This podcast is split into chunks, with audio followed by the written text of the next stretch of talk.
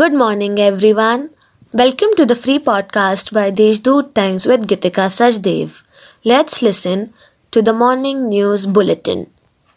The festival of Makar Sankranti was celebrated with utmost enthusiasm and happiness among people. There was an atmosphere of peace and satisfaction among the residents as they all celebrated a festival together almost after an year.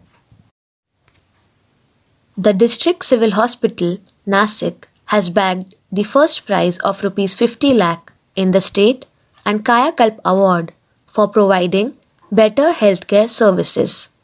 Apart from this, 13 health establishments and 16 primary healthcare centers won this prestigious honor.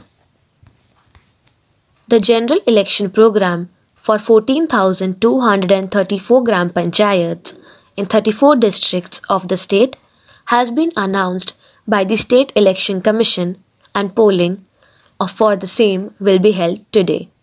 In this connection, the State Election Commission has instructed to give special leave to voters working in public sector undertakings, shops, industrial establishments to cast their votes.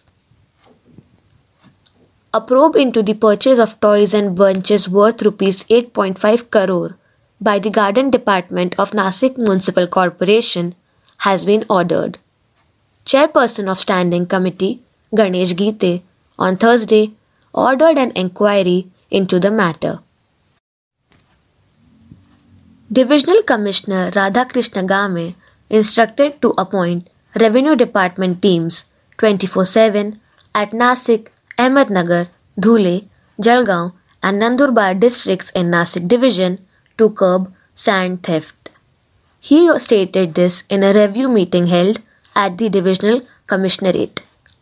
That's all for today's main news. For more details, subscribe to deshdoot.com.